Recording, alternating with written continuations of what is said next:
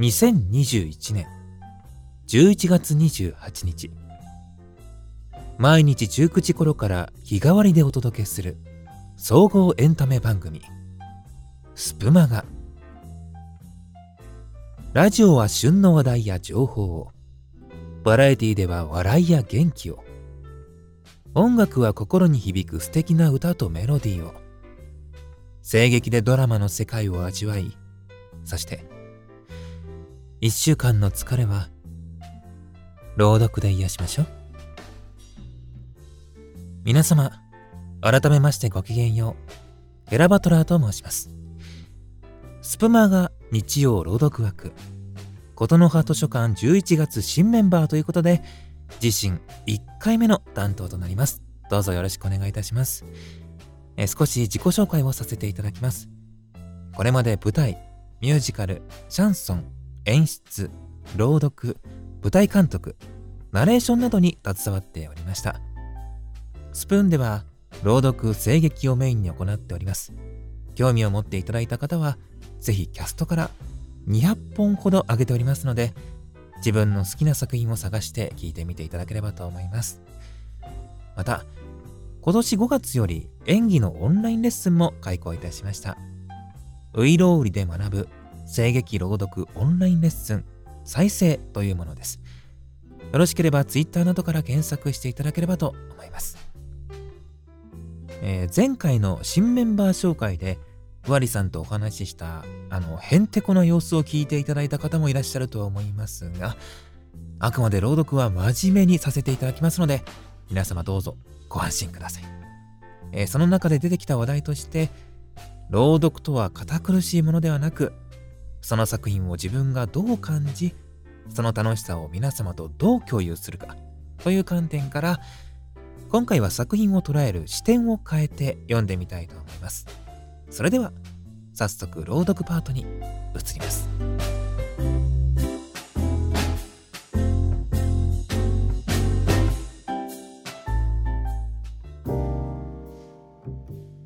今回読ませていただく作品は皆様ご存知の太宰治の走れメロスでございます。普段本を読まない方や朗読をされない方も学生時代に教科書に載っていたりもしたので印象に残っている方は多いかと思います。本編は少し長いのでこの作品の中の序盤だけを読ませていただこうかと思います。内容を知っている方も多いと思いますので今回はクイズっぽく先ほども話しましたように視点を変えて3回読ませていただこうと思います。聞いていただいている方もどういう視点で読んでいるかということを考えながら聞いてみると面白いかもしれませんね。ではパート1です。メロスは激怒した。必ずかの邪智暴虐の王を除かなければならぬと決意した。メロスには政治がわからぬ。メロスは村の牧人である。笛を吹き、羊と遊んで暮らしてきた。けれども邪悪に対しては人一倍に敏感であった。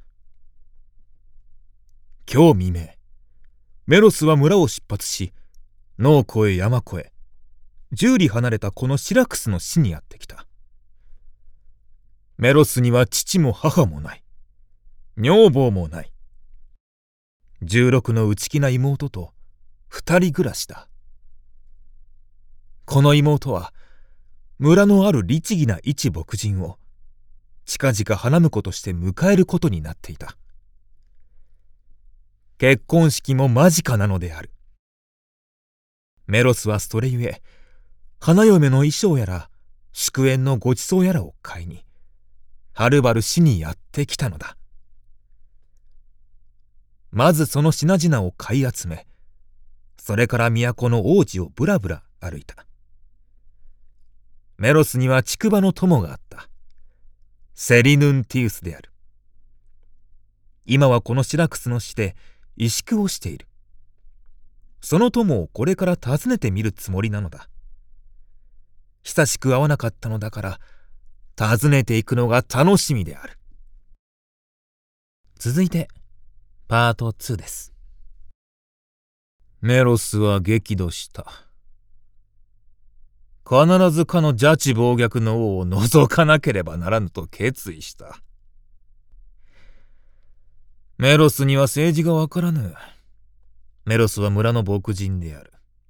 笛を吹き羊と遊んで暮らしてきた。けれども、邪悪に対しては人一倍に敏感であった。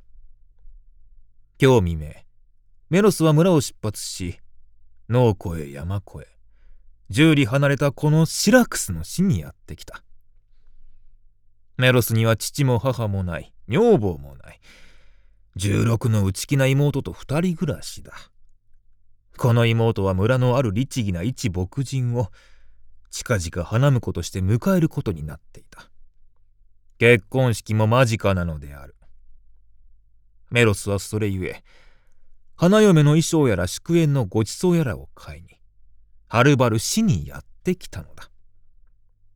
まずその品々を買い集め、それから都の王子をぶらぶら歩いた。メロスには竹馬の友があった。セリヌンティウスである。今はこのシラクスの死で萎縮をしている。その友をこれから訪ねてみるつもりなのだ。久しく会わなかったのだから、訪ねていくのが楽しみである。そして、パート3です。メロスは激怒した。必ずかの邪智暴虐の王を覗かなければならぬと決意した。メロスには政治がわからぬ。メロスは村の牧人である。笛を吹き、羊と遊んで暮らしてきた。けれども邪悪に対しては人一倍に敏感であった。今日未明、メロスは村を出発し、農湖へ山越え、十里離れたこのシラクスの市にやってきた。メロスには父も母もない。女房もない。十六の内気な妹と二人暮らしだ。この妹は村のある律儀な一牧人を近々花婿として迎えることになっていた。結婚式も間近なのである。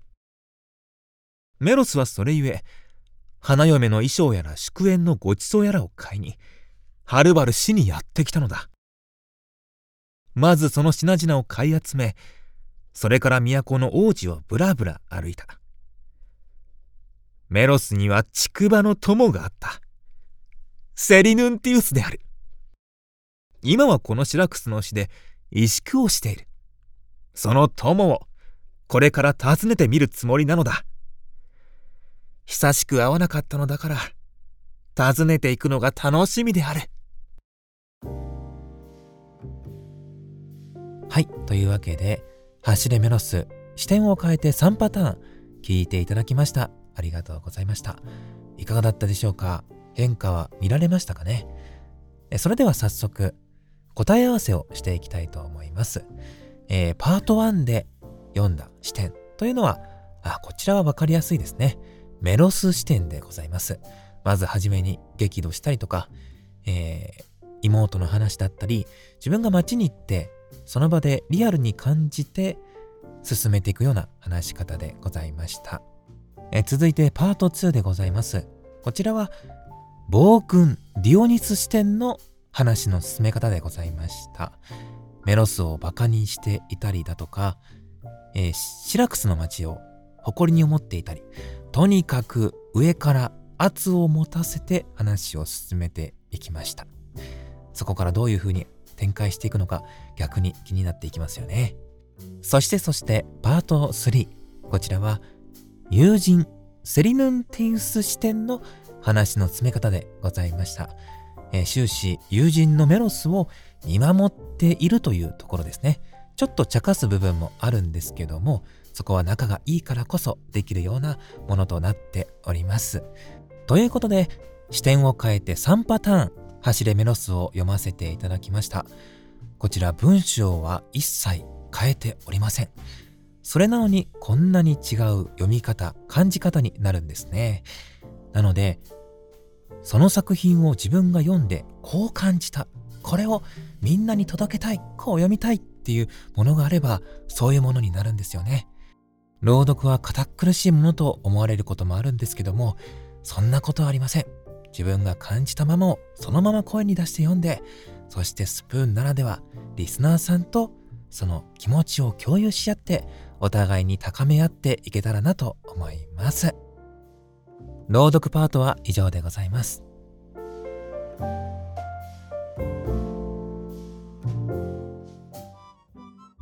最近スマホ一つでネット配信できるアプリとか大人気だよね。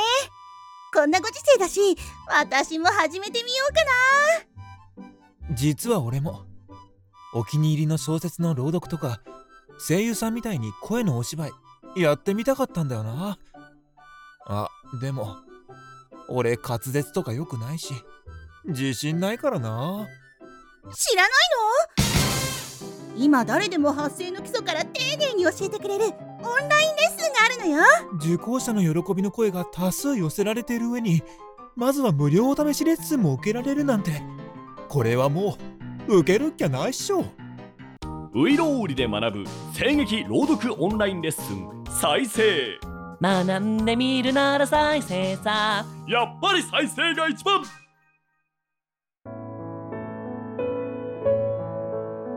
皆様いかがでしたでしょうか？エスプマが出演1回目ということで私とても緊張いたしました。えー、琴の葉図書館の他のメンバーの朗読を聞いたときは、全然雰囲気が違っていいのかなと思ったんですけども、まあ、視点を変えるということで今回やらせていただきましたので、こういうちょっとレッスンっぽい形になりましたね。はい。ですが、まあ、いろんな作品を、えー、楽しく皆様と共有できたらなと思います。他のメンバーとも朗読リレーや、えー、声劇チームともコラボえ、していきたいなと思っております、えー、こんな作品を読んでほしい、こんな方とコラボしてほしいなど、えー、リクエストございましたらコメントからよろしくお願いいたします。それでは、スプマガ琴の葉図書館、まもなく閉館でございます。また明日19時にお会いしましょう。ごきげんよう。